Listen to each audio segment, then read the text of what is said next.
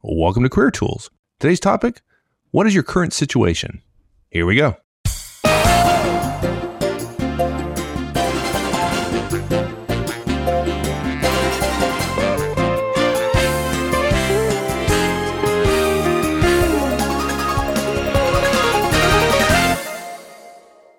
So when you've posted your resume on a on a on a resume board like Monster or something like that, mm-hmm. you know, a mm-hmm. lot of folks they have this mistaken idea, I think, that the recruiter goes out there, gets a bunch of resumes, calls their clients, tries to start seeing whether there's interest in your, your resume.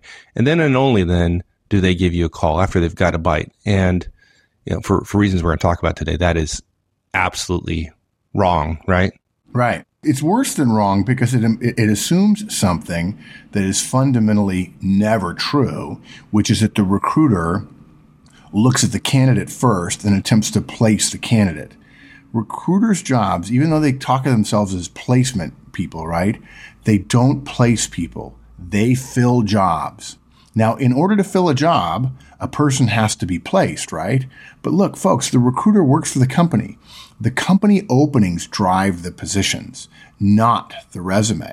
When people call us and say, you know, gosh, I'm surprised my resume's been on Monster for or Career Builder for weeks and I haven't heard anything. Well, that that's because the driving force of the industry is not placing people, but rather filling openings. So it's driven by the opening, right?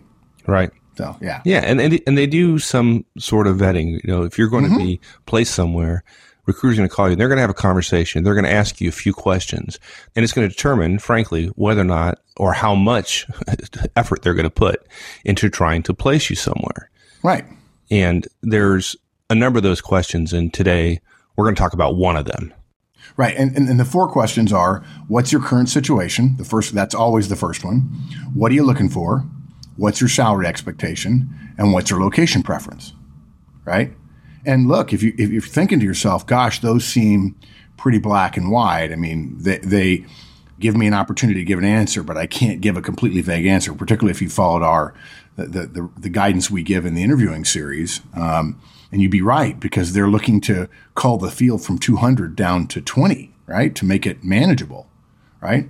Exactly. and, and this cast, and, and really because each one of them is so important, and it's not like you can't be effective despite your situation. I mean, let's not rule ourselves out simply because we don't know the questions or we don't know the best way to answer them. So in this cast, all we're going to talk about is that first question, which is what your what's your current situation. Good. So what's our outline for today? How are we going to approach this particular topic? Okay, so first, first we, we got to start with what the question means. Okay. If you get that, the other stuff, the, the specific behavioral recommendations, the action recommendations are much easier.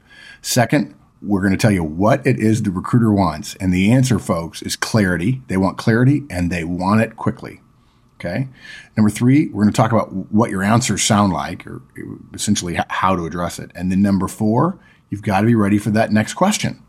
You can't assume, okay, now I can pause because they're going to keep firing questions at you. So four points, what the question means, what they want, which is clarity and quickly, what it sounds like, and how to be ready for that next question. Good. Okay. So what does the question, what's your current situation mean? What do they mean current situation? Yeah. Um, again, what is your current situation? A variation is, are, are you currently actively looking for work? Are you looking for a move in the next three months? Now think about that. First of all, let's, let's take a big picture. Does the person who's calling know whether or not you're still in the last job in your resume? The answer is no, they don't, right? And really, recruiters aren't going to ding you if it, your job says some previous month and year to present and it's been six months since the present if they see that your resume was posted four or five months ago. Really, they're fine with that. Now, look, if, if your resume says to present and present was eight years ago, that, that's obviously different. But candidates make the, mis- the mistake, as I mentioned earlier, the whole issue of placing candidates rather than filling openings, that the recruiter knows what's in the resume, and they don't. They've done some some scanning to get to a uh, a bucket of resumes, and and they need to understand, you know, where is this person? Maybe they've gotten another job. Recruiters are very frustrated when they they start a discussion. They assume that this person is going to be available. And the person says, Oh, gee, I'm sorry. You know, I, I changed jobs or I got the promotion I wanted and so I'm not available. So the recruiters are looking to save themselves time. They're looking to be efficient. Look, that recruiter is sitting in his office. He or she is looking for candidates. He's got a brief, you know, some sort of information from his client, usually a job description or an opening or a rec, right? An open requisition. It gives the, the, the recruiter the location, the salary range, the required speed of response in terms of, you know, most managers say, I want somebody yesterday. The moment a rec is, the moment a manager's actually gone through the process of getting a rec, the job has been long open, right? Yeah, exactly. Whenever a recruiter asked me that question, I always said, what do you mean? I needed the person yesterday. I wouldn't be talking to you otherwise. Yeah, really, really, seriously. I, I, I'm a very busy line manager. You are working for me on this. Do you really think that the company has money to throw around and we hire people early? No, I got the opening. I want them now right? And of course, that's the manager who doesn't have a bench, but, but that's a whole other discussion. All right. So, and then of course, obviously the job description sh- shows some sort of job related skills and experience. Okay. The recruiter has gotten that guidance. And look, what do they do? They look at sources. This is a, an important part of, of the whole transition process. And we've got many more casts to deliver on this. But at that moment, the recruiter is thinking sourcing. Where might this person be? So he or she logs on to Monster. They input a search string, which covers the title and skills, right? They look at a geography and, and, and perhaps they look at a salary range. And in most cases, you know, I mentioned the case of eight years, most recruiters restrict their search to resumes posted in the last three months, right? Good point that ties back into the manager tools guidance about the quarterly half hour updating your resume. If you've got your resume out there, no, doesn't do any good to let your resume decay. If they're keeping to about three months, which is generally a standard, you want to, you want to keep yours updated every three months. Now, mind you, we're not saying right now that the only way to do this is monster. We're giving you an example. We're trying to paint a picture of a recruiter doing something, right? So that's happened. They've got the brief. They've, they've gone to Monster. They've input the search string on the back end that allows them to look at it because their company has that kind of connection with Monster. And luckily, our resume pops out of the millions, which are on monster.com. Okay, but now think about it. All the recruiter really knows about us is that at some time in the last three months, we posted our resume again, we're really, this goes to the issue of candidates mistakenly believing they understand how this system works and they don't. But that recruiter really doesn't know anything about us other than we've posted it sometime, right? We've posted our resume. He or she doesn't know why. Look, I mean, there are plenty of people who are just bored. They're testing the system, right? I have never done it, but I've talked to many executives who said, yeah, my, I put my resume on there. And I would look at them and say, dude, what are you doing? Put your resume on there. You have headhunters calling you. Um, but nevertheless, people do it. You know, uh, certainly the recruiter who's checked knows where we lived at the time. Perhaps he knows our salary expectations, but really, he doesn't know whether our salary expectations are realistic at that moment. And here's the key. That recruiter is calling us to establish the answers to those initial screening questions. Why did you post your resume on Monster is going to be a little bit direct. There's no relationship yet, and he doesn't want to give you a chance to say something really, really dumb if, in fact, you, on paper, you're looking kind of good. Right. So he's going to reword that question and be a little bit more open. Yeah, and give you a little rope to, to hang yourself. yeah. along with and, it. Yeah. And, and look, you know, we try to be as candid as we can with people. We try to be nice about delivering our stuff. I know certainly I've been the dark mark before, but if you look at the system of job transitions from the point of view of companies and recruiters, you see it's, it, it may not be terribly effective, but there are a lot of efficiencies in it. If you look at it from the candidate's perspective, it is astronomically hard and weird and inefficient. And you'd be right because the system is built around the money that flows. And the money that flows is from the company that's hiring to the recruiter, not from the candidate. Okay. Really what the candidate, what, what the recruiter wants to know is, hey, is this person a serious candidate? Right? And if you're looking out there for a job, it's it's a form of window shopping, really. I mean, think about the number of times you've wandered into a store, you're shopping with friends or family or whomever, and, and, a, and a retail person says to you, Can I help you find anything today? And and of course that's a bad initial question, by the way, which it because it ends up creating a no most often, which is not a good way to start a relationship. But regardless, most people say no, just looking. We think it's completely appropriate to do that, and in fact, many people feel the same way when they're recruiting, when when, when they're out job searching, job shopping. It's it's look, I'm window shopping. People make a hobby out of it. But that recruiter, think of it this way, folks. That recruiter can't sell a non-serious candidate to a client. So he's got to make sure that you're really looking. He's also got to understand the availability to make sure it fits in with the needs. He wants to know the resume he's looking at is up to date. And, you know, you say the resume is recent, but really when you find out it's not, if the recruiter does several non careful searches and puts people in front of a client who say things to suggest that really some screening should have been done, that's the first thing companies pay recruiters for. And by the way, we're talking internal or external recruiters. It doesn't matter. We're not suggesting this is a headhunter. We're talking about an internal recruiter, a corporate recruiter at the company being paid by the manager who doesn't know the manager terribly well, by the way, works for somebody else entirely, and essentially has a batch of positions to fill. So if that person repeatedly puts people in front of a manager who, who should have been screened out with some basic initial screening, that recruiter's career is in the tank for a short period of time until they're able to overcome that. The recruiters are biased toward only making sure that managers say, wow, I saw 10 people and they were all outstanding. What does that mean? That means a lot of pre screening. So the reason they ask the question is to get the pre-screening done so that they, and at least if you want an emotional reason, they want to protect their own backside against a manager saying, why am I interviewing people who are nowhere near to what I want or that aren't even available? Yeah, yeah, that makes a lot of sense. Uh, we do that all the time as well. So, okay, yeah. so now, so, so now they've asked the question, some variation of what's your current situation, right? How do we answer? What do what do they want, and therefore, then how do we answer the question? Right. Well, we've said it before: clarity and quickly. And and I have to tell you something. This may be two words that are nearly anathema to most candidates. Now, I will tell you that both clarity and quickly, if you want a quick answer that's clear, most candidates can't deliver it without preparation. That's part of the reason for this cast, obviously. But in general, even if you listen to this cast and you don't know your background and you don't know why you're looking at and so on, you're unlikely to do this. And this is a great, it's, it's the reason why seasoned recruiters ask this first, because they say, look, if I don't get a quick, clear answer, I know this person isn't prepared. I know this person may not look good in front of the, the company. So, and remember this, in the recruiter's mind, they have four questions they want to ask. If your first answer is seven or eight minutes, you know, they're immediately thinking, "Oh gosh, this is going to be a 45 minute interview." And I'm I'm not here to have a 45 minute interview. I'm here to screen people out or screen people in. This is just a precursor to the other questions, right?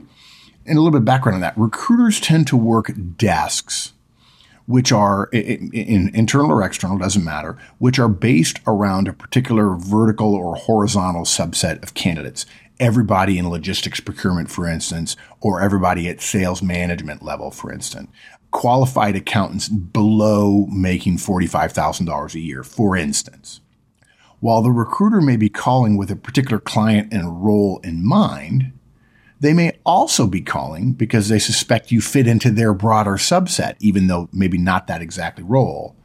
But either way, the, the, the questions are, are always going to, that first question, right, is going to be asked first. Okay, now, remember something. And this is where, even though the, the system is so skewed toward clients, this is a big plus for candidates. At this point, when the recruiter asks this question, the recruiter is completely open minded about the candidate it really doesn't matter at this moment, even though most people still see the, most candidates still see themselves as driving the process, or they, they still see the, the, process is about the candidate rather than about the opening, placing candidates rather than filling openings. It doesn't matter, folks, if you've been made redundant. In other words, you've been laid off at this point. If you've been ill for a while, if you've come back to work after maternity or paternity leave or a family leave, or if you're looking after a sick parent, or you took two years to get an MBA at a school that didn't really have a recruiting program, right? At this point, the recruiter is not judging our circumstances. We're just trying to understand where you are. Okay. Now look, Think of it this way. I mean, you know, people have kidded us before about our switch to, to, to Macintoshes at Manager Tools. Imagine you go into a computer store to buy some software. Look, if they sell both and you say, I need X, and you don't say anything more, but you just say, I need Office, right? They're going to say, you want it for a PC or a Mac? Okay. If you answer Mac because you think it's cooler, but you actually have a PC, the software is not going to work, right? So, in the same way, telling a recruiter you're available when you're not is just not helpful to the process. Okay. So, when we say clarity, we include in the clarity factual, right? So, you need to give a factual answer to this question, and you need to do it, as we've said, quickly. Yeah, remember the recruiter's probably making at least 10 of these calls every single There hour. you go. That's exactly right. Yeah, and if you're answering them quickly and directly, you're going to get a lot of positive points. And that can't help but help you later on. Right.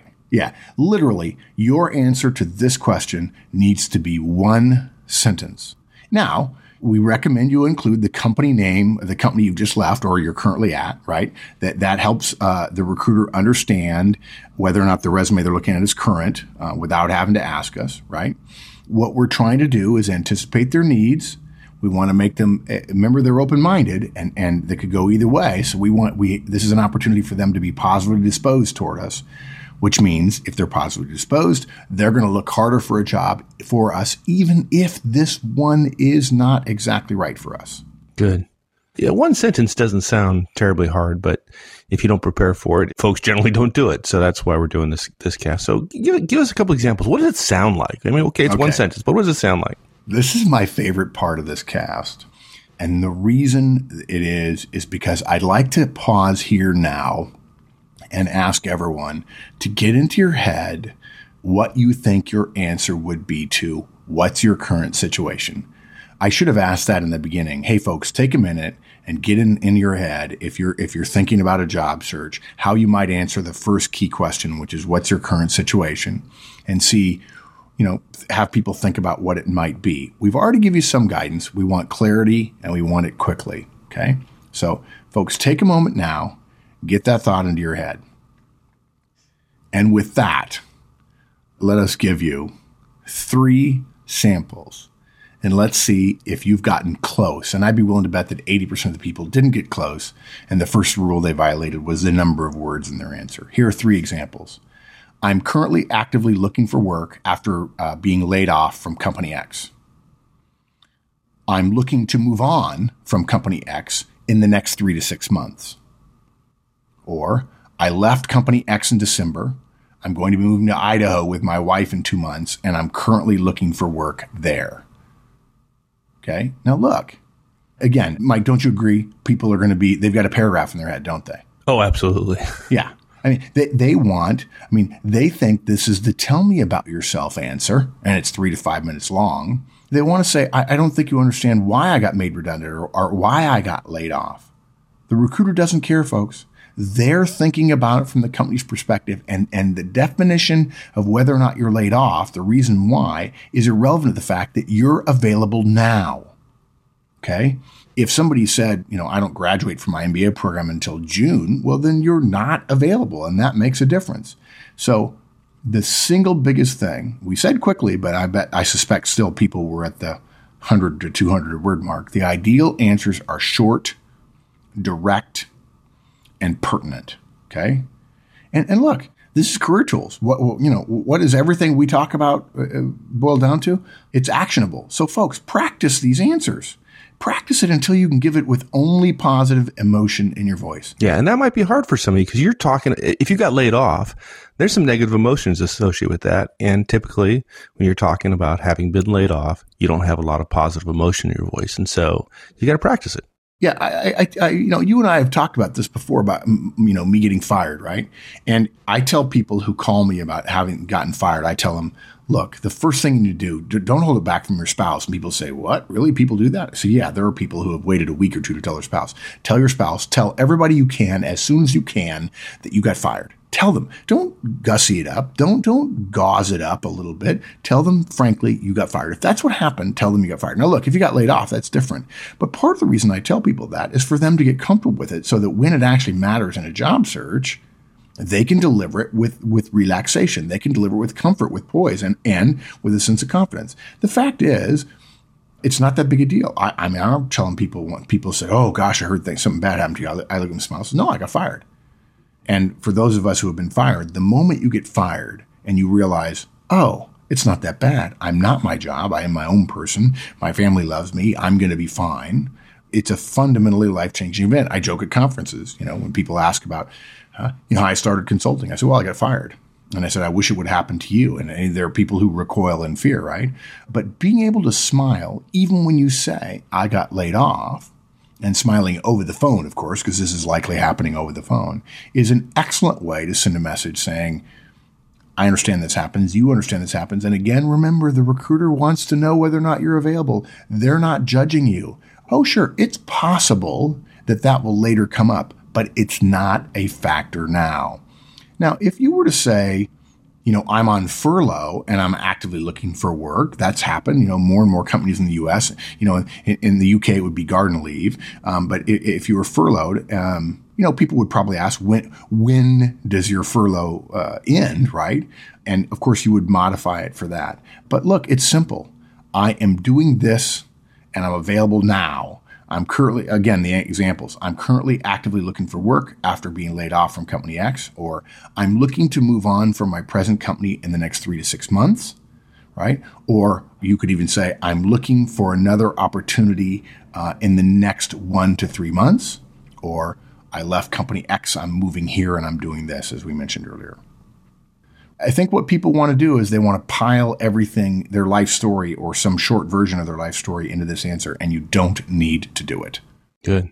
Now, what are the likely results of this question? So you answer the question. Hopefully, you've done it short and with some positive emotions in your voice, like right. we just talked about. But where, where's the recruiter likely to go after you've answered this question? Well, think about it from their perspective, right? This is one of those screening questions, right? So what do they do? They've either screened you in or screened you out right? It'll go one of two ways.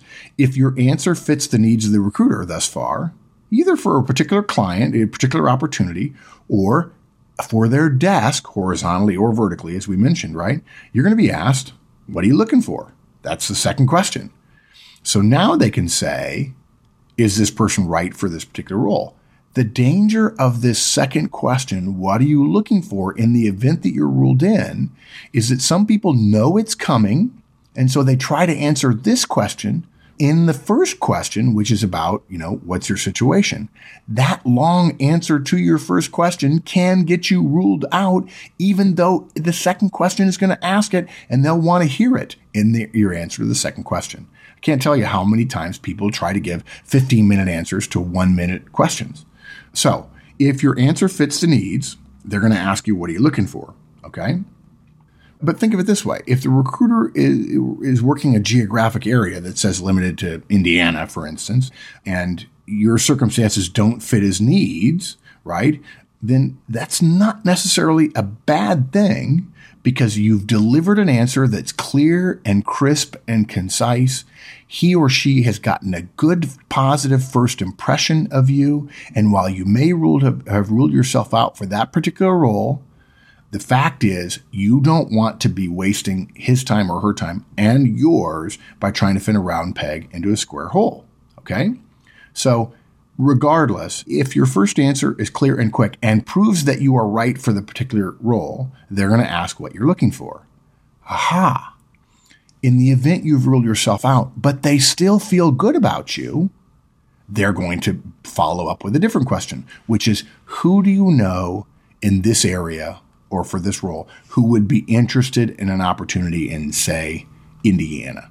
And this is where people fail because they've done well enough, perhaps, but are not right for the role. And then because they're bummed out getting this question, they don't answer it well. Well, I don't, I don't know anybody. I guess if you're not interested in me, I'm really not. And then the positive goodwill you got, even though you weren't right for the role, is lost when you essentially back away and don't have anybody. Now, obviously, if you have somebody, mention somebody and take it out of the mindset that this call is all about you because it's not. It's all about filling the opening, not placing the candidate. And this is an opportunity for you to build a relationship with the with the recruiter, and that would mean right? Recommending friends who might benefit. And that's just, and it's not just in terms of your benefit, it's also good career karma in general. Yeah, no doubt about it. So you've set us up a little bit because we really didn't go into detail about answering the question, what are you looking for? So that, I guess we're going to have to do another cast to answer yeah. that one. But, and, and, but think about that. If we try to do all four of these at once, people would smush it all together, right? The whole point of doing them individually is each one is a gate. We need to hit a home run in each gate rather than trying to hit four home runs at once and then making the, the first one be untenable, too big, too long, too unwieldy, and rule ourselves out because we're wordy. Good point. Yeah. So quick wrap up. You know what the question means. The que- obviously the question means is I want to know whether or not you're available and whether or not it's worthy of me to talk to you. What the recruiter wants when they ask you what's your current situation is they want clarity quickly. And that usually includes where you are and how available you are in, in the short term hopefully we're clear on what it sounds like. I'm currently actively looking for work after being laid off, or I'm looking to move on from my present company in the next three or one to six months. I left my company in this time. I'm moving here and I'm available at this point in the future. And then, of course, be ready for that next question, which is either what are you looking for or who do you know would be interested in an opportunity like this? Awesome. All right, my friend. We'll see you again next week. Thanks, partner. All right. So long. Thanks, everyone. That's it. We'll see you all again next week. In the meantime, join us on the discussion forums www.managertools.com forward slash forums. Hope to see you there. So long, folks.